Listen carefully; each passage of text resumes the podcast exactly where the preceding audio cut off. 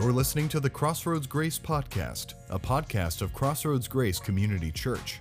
To learn more about our gathering times and ways you can get involved, check out our website at crossroadsgrace.org.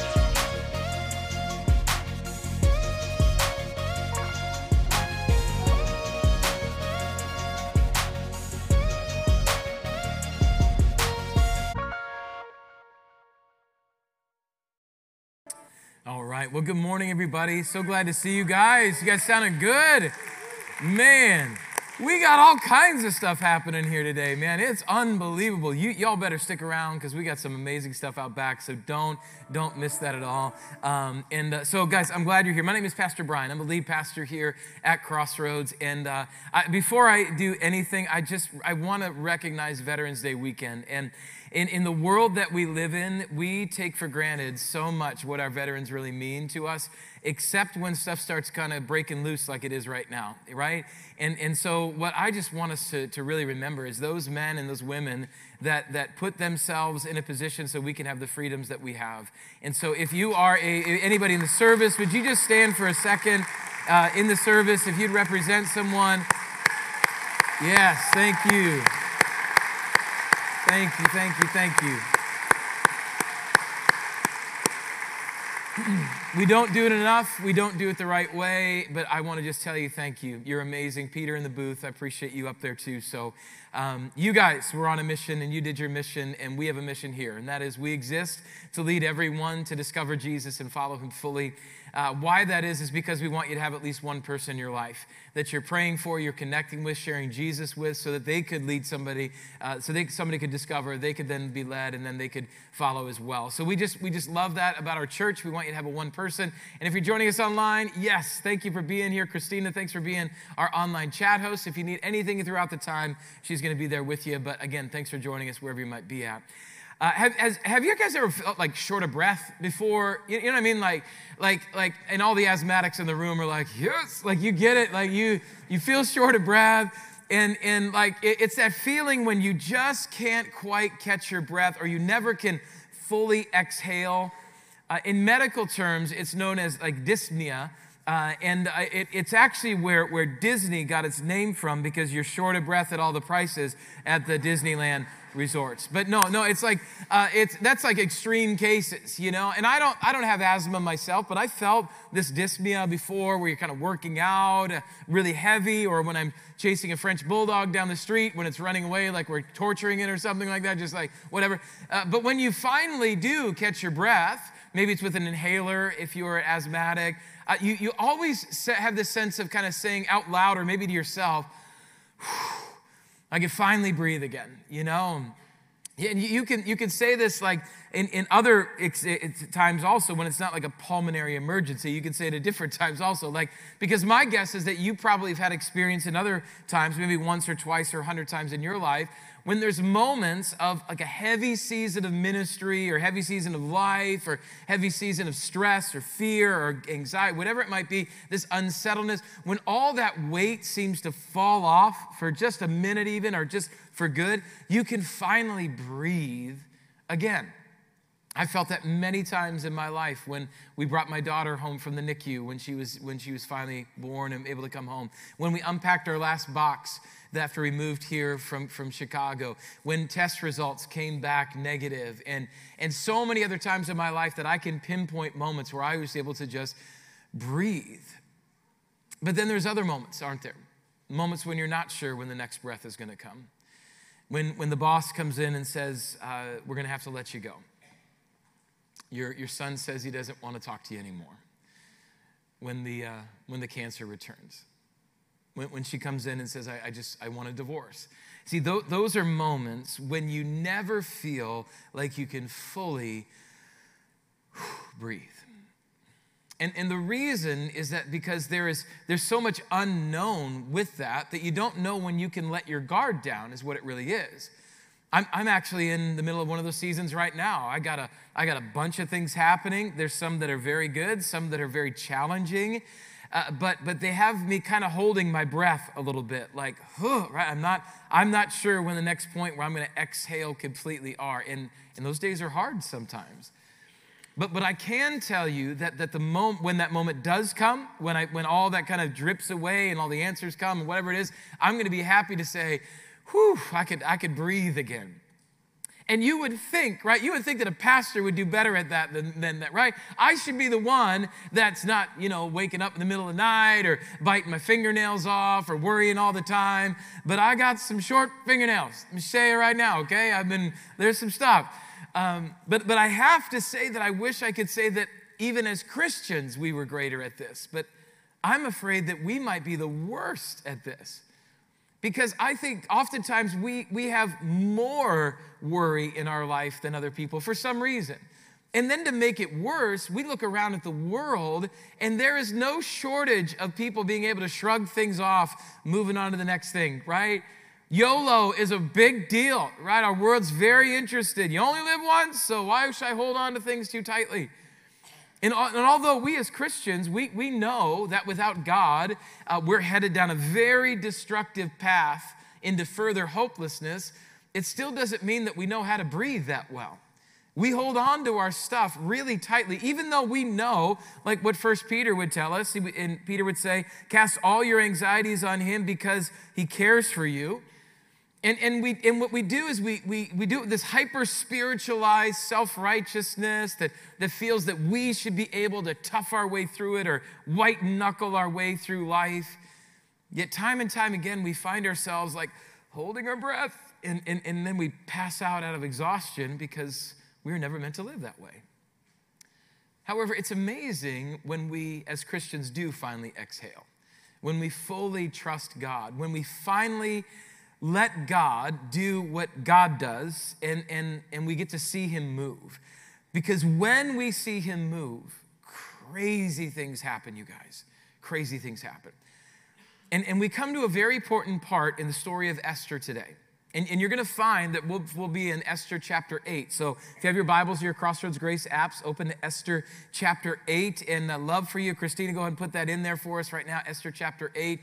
But as you do that, I think it's important that we're all on the same page to kind of know what's, what's happening a little bit. And you should know that as an entire church, kids, students, young adults, adults, anybody in between, we've been walking through the book of Esther over the past few weeks together.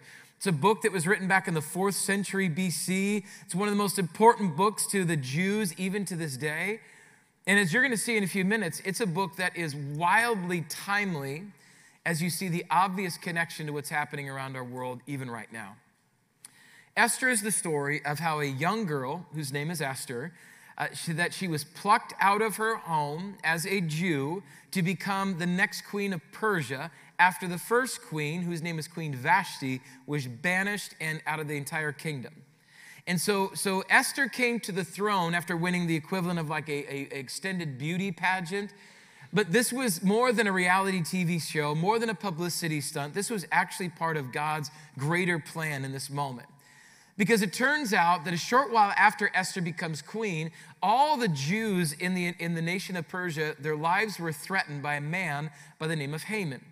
He was an evil man. He was given great power by the king, and he became furious that not everybody in the kingdom responded to him or gave him the proper recognition as new power that he had. Most specifically, was a man by the name of Mordecai, who was a Jew in the city, who was a relative of Esther's, but all of that was unbeknownst to the king or Haman that, that they were related or that they were Jews. So, so Mordecai, he refused to bow down to, to Haman, which caused Haman to be enraged. He convinces the king to pass this edict that would annihilate all of the Jews in all of Persia uh, in, in a single day. He even, Haman even built this special pole six stories high that he was going to impale Mordecai on, just to prove a point. But before any of this could transpire, Mordecai convinced Esther to bravely approach the king for her people, regardless of what, it would, ha- what would happen to her life. And the queen stepped into this moment knowing that God had called her to such a time as this, and if she perishes, she perishes. And through a crazy turn of events, Esther begs the king for her life and for the life of her people, calling out Haman as this evil, evil man and the scheme that he had planned. And the king was furious that someone would actually threaten the life of his queen. And so what he does is he commands that Haman be impaled on the very pole that was supposed to be used for Mordecai. And there he hung last week on the pole, And that's where we left, which now brings us to today. And in Esther chapter 8, you would expect that all Esther and all the Jews, man, they'd be celebrating, you know, the wicked witch Haman is dead, right? Let's get the party poppers out, crank up the grill, let's do the thing, we're gonna celebrate. And as you look in Esther 8, chapter 8, chapter 1, it starts that way. It says, The same day King Xerxes gave Queen Esther the estate of Haman, the enemy of the Jews, and Mordecai came into the presence of the king, for Esther had told how he was related to her. The king took off his signet ring, which he had reclaimed from Haman, and presented it to Mordecai, and Esther appointed him over Haman's estate. So, so here, here's the crazy part the king gives all of Haman's wealth, all of his land, all of his possessions to Esther. Okay? It was like, and all that makes sense, doesn't? Okay? It, it, it, was kind of keeping with the ancient tradition of, of during the time that if you were, you know, if, if, if, you, if, if you died, somebody else got your stuff. But in this case, I think it was kind of like the king saying to the queen, hey, uh, super sorry, almost got you murdered. Like, really sorry, right? And men, don't we get this? This was the royal equivalent of us buying flowers or buying that spa day, cleaning the house, even the toilets, you know, when you screw up really bad. It was a much higher level of, it's my bad, my bad, my bad, right? That's what the king was basically doing. But, but even the next part that we read aligns with what we believe. Be, because after finding out the connection between Esther and Mordecai, that they're related and, and everything, the king then presents Mordecai with his signet ring. And that was actually on, used to be on the, the hand of Haman, but he don't need it anymore. So they took it off of his finger, and now they gave it to Mordecai, promoting him to a very high place, right? When, Morde- when, when, Haman, when Haman got the ring, it was, it was because he was given this position, but now he doesn't need it anymore. And so this jewelry being handed down is not like a family thing. He was passing down power. He was passing down. So Mordecai would now take over the position held by Haman, and now Mordecai is prime minister of all of Persia. And then on top of that, Esther made Mordecai the head of Haman's estate that she just inherited. This is really powerful because, on a more global level, the Jews were now in a position of magnificent influence and power in the nation. They had a Jewish queen, and now they had a Jewish prime minister. And after all Mordecai had gone through, he's now healthy and wealthy, powerful beyond his wildest dreams. It's as if what David would say in Psalm 37 is actually coming to fruition. In Psalm 37, it says, Hope in the Lord and keep his way. He will exalt you to inherit the land. When the wicked are destroyed, you will see it. I have seen a wicked and ruthless man flourishing like a luxuriant native tree, but he soon passed away and was no more. Though I looked for him, I, I, he could not be found. So all of this makes perfect sense. Everything's tracking. They could finally breathe again, right? Well, just, just keep reading. Look, look at what happens next, in the next verse, verse 3. Esther again pleaded with the king, falling at his feet and weeping. She begged him to put an end to the evil plan of Haman the Agagite which he had devised against the Jews. Then the king extended the gold scepter to Esther, and she arose and stood before him. If it pleases the king, she said, if he regards me with favor and thinks it the right thing to do, if he is pleased with me, let an order be written overruling the dispatches that Haman, son of Hammedatha, the Agagite, devised and wrote to destroy the Jews in all the king's provinces. For how can I bear to see disaster fall on my people? How can I bear to see the destruction of my family? Now, this might seem a little off to you. I mean, if you really kind of like dig into it a little bit. Because on paper, guys, like on paper, she had everything she needed. She had wealth, she had power, she had prestige, she had safety, she had land, she had status. Esther and Mordecai were set for life. But yet, for some reason, Esther was not satisfied. Now, now why? Why would she not be satisfied? Right? Because here's, here's the reason. The reason was that this was not why God called her for such a time as this. She didn't risk her life for riches.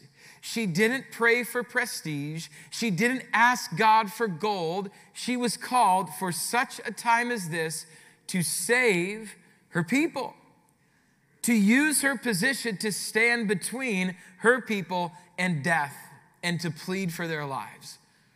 So, royal robes or crowns or estates or new titles had not changed the fact that 15 million men, women, and children were going to be annihilated in nine months or so. Because the king's edict hadn't been, it was still in effect, it hadn't been changed. So, so knowing the job was not done, so Esther now she she steps forward even more bold before. She pushes her luck to ask the king for more, to ask him to finish what she had originally asked for, and that was to save the Jews, to save her family. That was her mission. God had called her to that moment. But can I just take just a few minutes and circle back to us as Christians for just just a second and, and ask us something.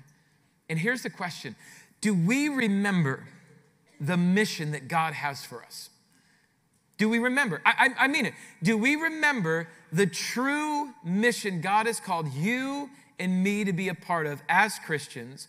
Or have we become distracted by the comfort of simply being a Christian that sees coming to church every now and again, praying before a meal, maybe, maybe not swearing around your mom, putting a fiver in the offering as it goes by here or there, that we see all of that as God being okay with that, even though all that his son did for us. Where did we lose sight of the mission that Jesus has called us as believers to fulfill as we follow him?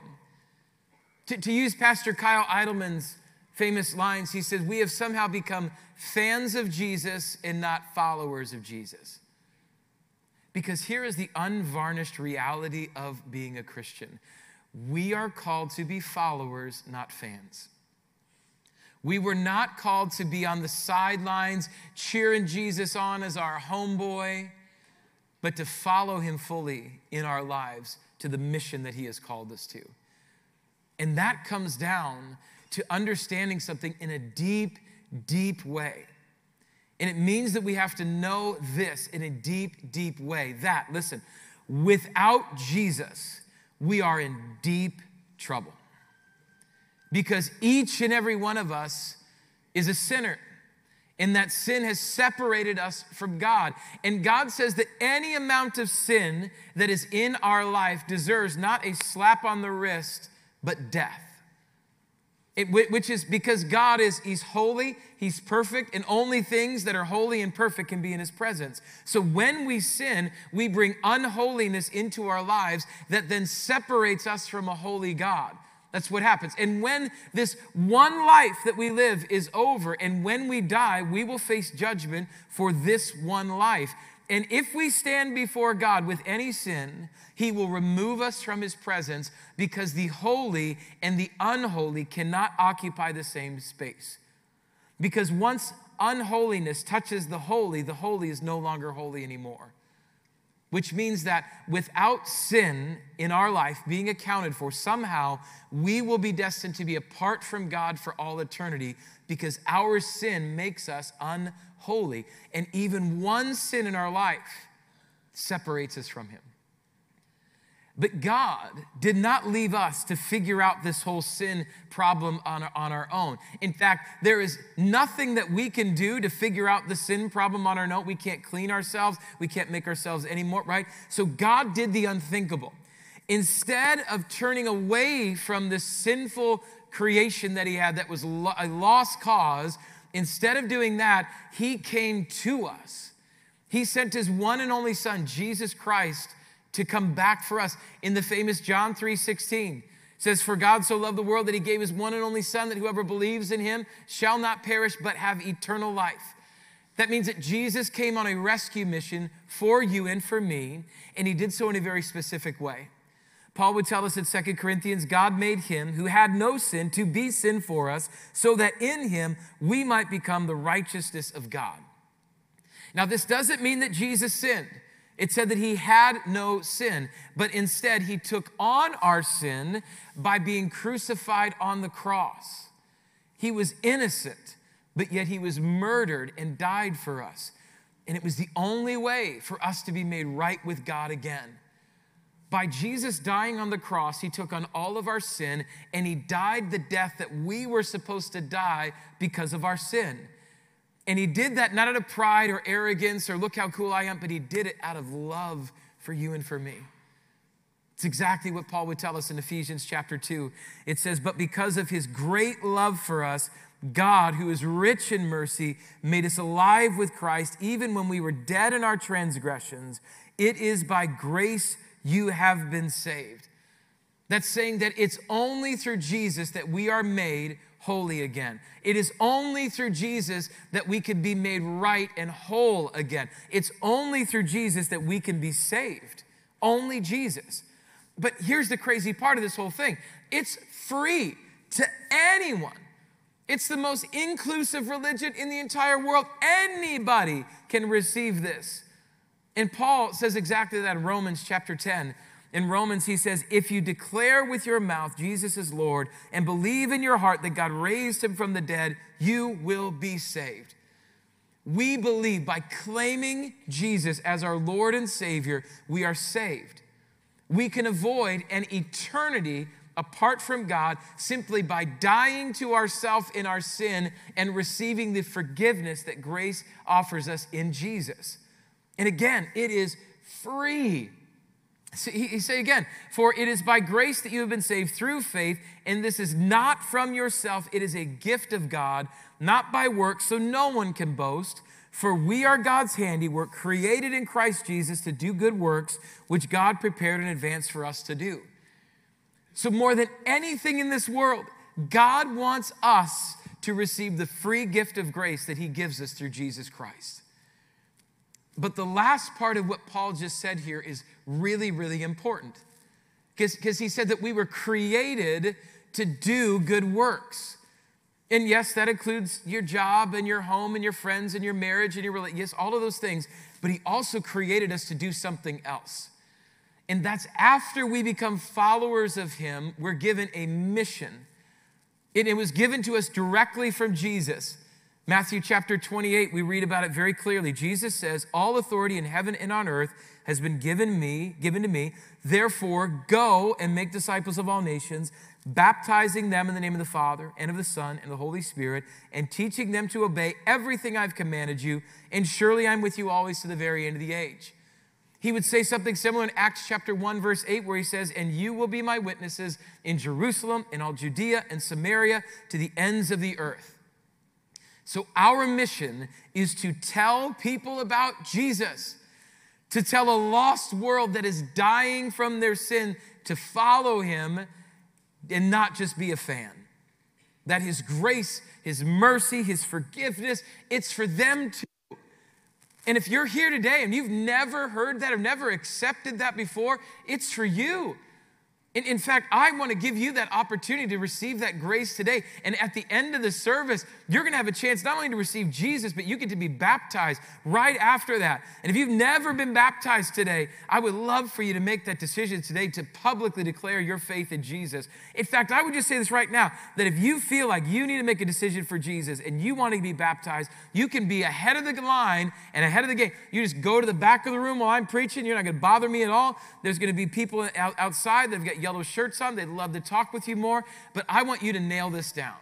I want you to nail it down today.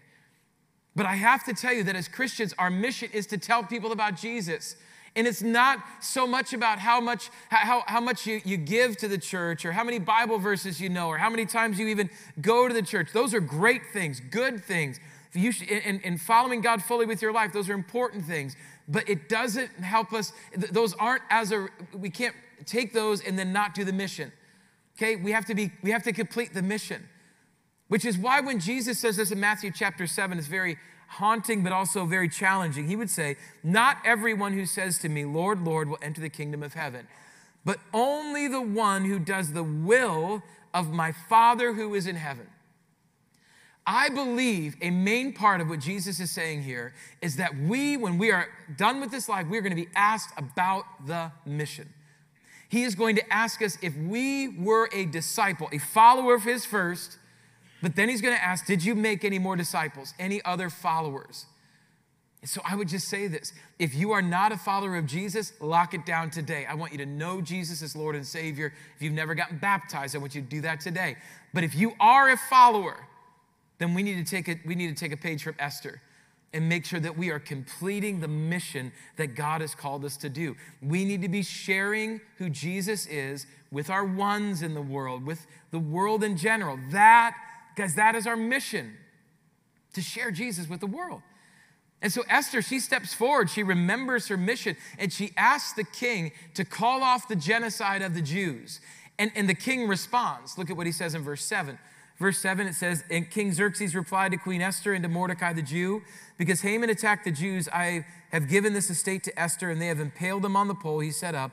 Now write another decree in the king's name in behalf of the Jews, as seems best to you, and seal it with the king's signet ring, for no document written in the king's name and sealed with this ring can be revoked. So the king agrees to Esther's request. And who does he commission to write this document? None other than Mordecai. Look in verse 9. At once the royal secretaries were summoned on the 23rd day of the third month, the month of Sivan. They wrote out all Mordecai's orders to the Jews and to the satraps, governors, and nobles of the 127 provinces stretching from India to Cush. These orders were written in the script of each province and the languages of each people, and also to the Jews in their own script and language. Mordecai wrote in the name of King Xerxes, sealed the dispatches with the king's signet ring, and sent them mount by mounted couriers who rode fast horses, especially bred for the king. So Mordecai wrote out this new decree to these 127 provinces all throughout the kingdom of Xerxes. And since it was a vast land and there was less than nine months to get the word out before this annihilation happened, there was no social media at this time, so they had to do it differently. The king allowed them to use the very fast horses that he had been bred, so they let him go. But the, the decree that was written was not what you might expect it to be. Because here's what you need to know the king could not rescind the first edict that he made. My wife and I were talking about this earlier this week. Like, why didn't he just like say, my bad, right? No, because he was not legally allowed to do it to be able to take that first decree back. Because the king's word was final and it could not be revoked. And if he even tried to do that, it would completely wipe out his entire authority. Which means that the king could only do something else. He created a new decree that now favored and empowered the Jews. And as I read this in a second, here's where you're going to see the unbelievable timing of the series based on what is happening in our world right now. Look at these next verses that I'm about to read. It says this it said, The king's edict granted the Jews in every city the right to assemble and protect themselves, to destroy, kill, and annihilate the armed men of any nationality or province who might attack them and their women and children and to plunder the property of their enemies.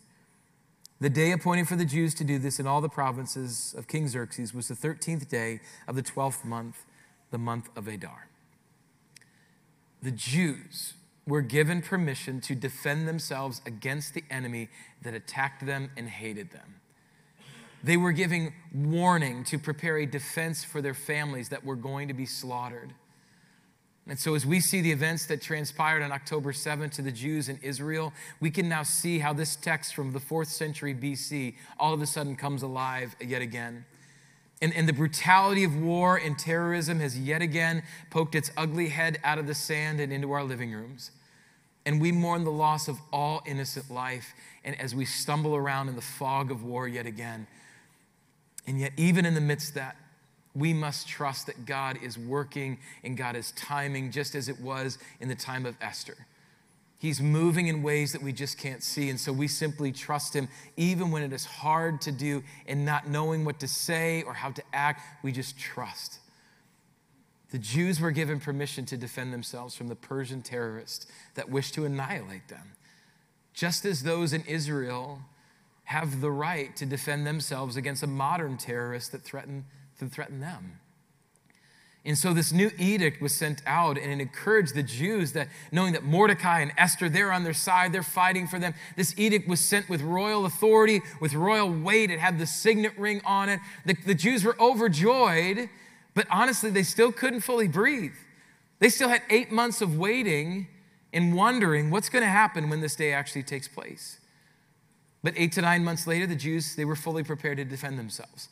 We look in, if you jump over to chapter 9, it says, On the 13th day of the 12th month, the month of Adar, the edict commanded by the king was to be carried out.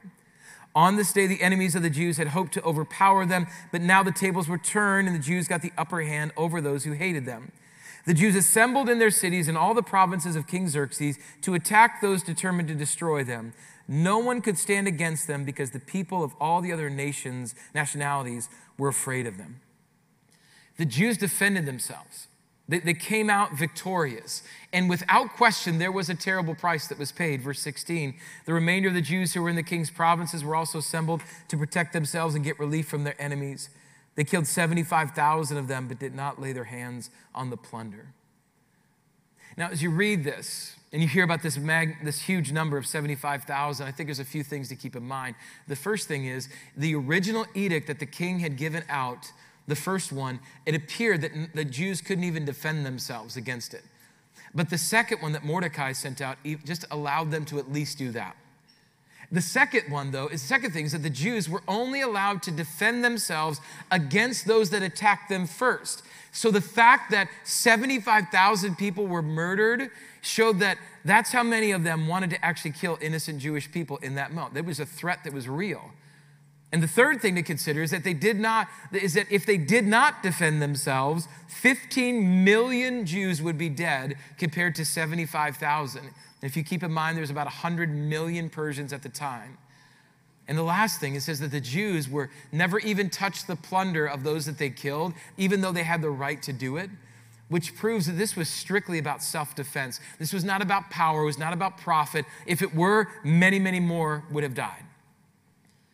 But finally, this is an agreement that goes back to what it says in what, what, God told Isaac. And in Genesis chapter 27, it says, May those who curse you be cursed, and those who bless you be blessed. God's people were kept from harm, and he protected them from a terrible, terrible genocide. But as we reflect on this, I think it's important to notice a couple of very important words that, that we'll read in this final passage today in verse 18. It says, The Jews in Susa, however, had assembled on the 13th and 14th, and then on the 15th day they rested and made a day of feasting and joy. It said that the Jews felt rest, they felt joy. You know what those words were meant to the Jews, what that meant to them? It meant that they could finally breathe. They could exhale because the danger was finally gone. God had made a way and they could breathe again. They had survived the dark night and they had come out victorious against their enemies as God's hand guided them to safety. That's what happened to them. And, and, and, I will say this that each and every one of us is going to find ourselves in a state of shortness of breath, not just physically, but spiritually in our life. And, and we may not want to call it that. We might try to explain it away as, you know, just a tough season or something I've got to get through. But, but deep down, we know that we have spiritual dyspnea, and it comes to all of us. We all have these moments when we wonder how are things going to play out? What's going to happen? But what we will find to be true is that nothing that we can do will ever allow us to have that deep sigh of relief that we're looking for. It's because we, we only find that when we give everything over to God and trust that He's got it. And when we do that, what we do is we find the same thing the Jews found that we find relief, we find rest, we find joy. Because those are the byproducts of simply letting God have all of our stuff that we're carrying, and instead we just give it to Him. And it's exactly when we can finally breathe. So I just want to do something right now with us. And um, if you've ever used your, your smartwatch, if you have one of those or an app on your phone, you know that occasionally it'll tell you to breathe. Um, and it's super annoying. It's like, I'm breathing, but you haven't. Re- but, but if you've ever play, like touched that button, it actually takes you through a, like a minute breathing process. And I'll be darned if it isn't just amazing when you're done. You feel so much better. So I want to use that, not in like a weird way today, but I want to use it in a very prayerful way. So we're going to put a prompt on the screen here in just a second. It's simply going to encourage you to inhale and exhale. And it's a way to calm down, yes, but it's also a way for us to simply pray. And with every inhale, we take all the stuff that we're just taking in our life that's just holding us back, And when we exhale, we just are releasing it to God. We're just praying it over to Him to symbolically and literally give all that stuff that we're carrying away so we could just simply breathe. So I want you to do that. I want you to think about that. Whatever it is that you're holding in, I want you to be able to let that go. And then we're just going to worship through it for a moment. And then we'll finish the rest of this time. So, in a second, you're going to see this come up. You're just going to simply follow the prompts with me. You close your eyes, the music will change as it goes. Let's inhale, let's exhale, let's give whatever we have to God right now.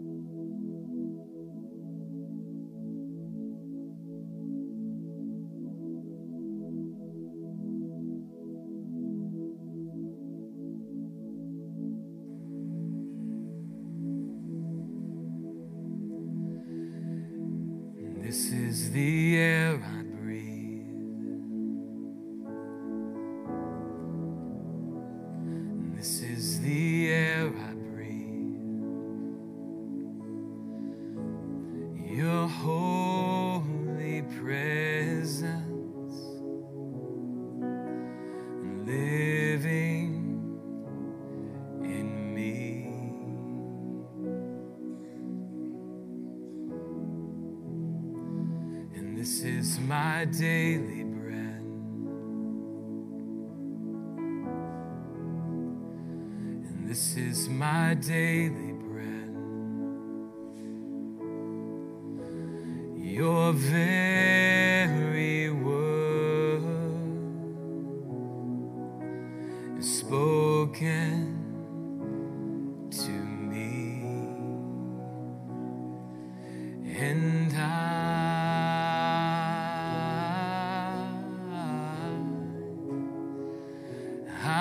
desperate for you.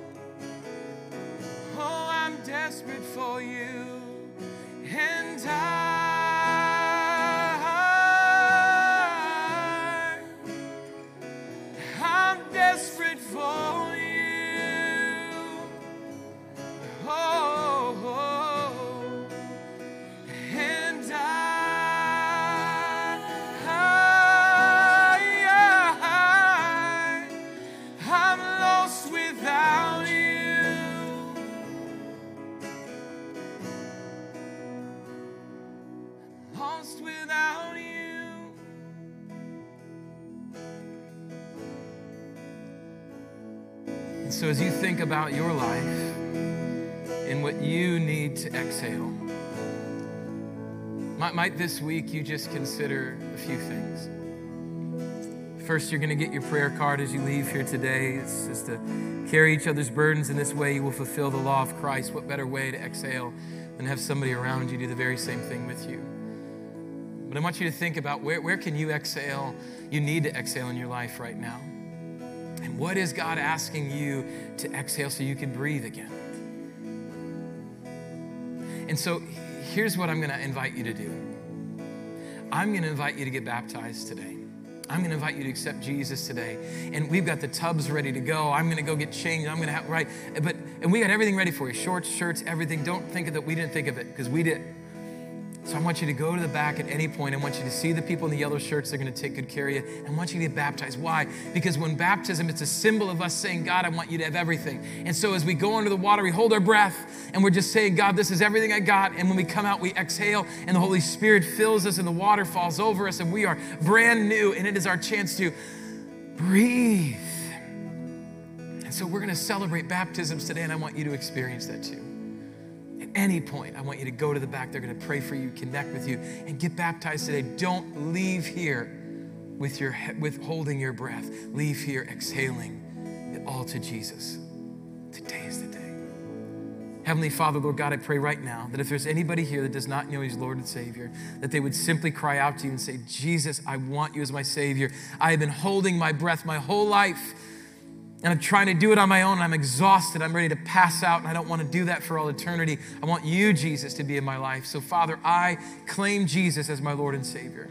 I repent of my sin. I repent of my past. I embrace my future in you, Jesus. Father, would you make that happen now? Because you say that those that call on your name, Jesus, the old is gone, the new has come, and they can finally breathe for all eternity. Father, make that our mission to then tell others about you. Move in this place, Jesus. It's all for you. We love you and thank you. In your name we pray. Amen. Thank you for joining us this week on the Crossroads Grace podcast. If you enjoyed this message, please rate us and subscribe to the podcast on Spotify, Apple Podcasts, or wherever you're listening from. If you are interested in getting involved in our community or want to find out more information, visit us online at crossroadsgrace.org. Thank you for listening to the Crossroads Grace podcast.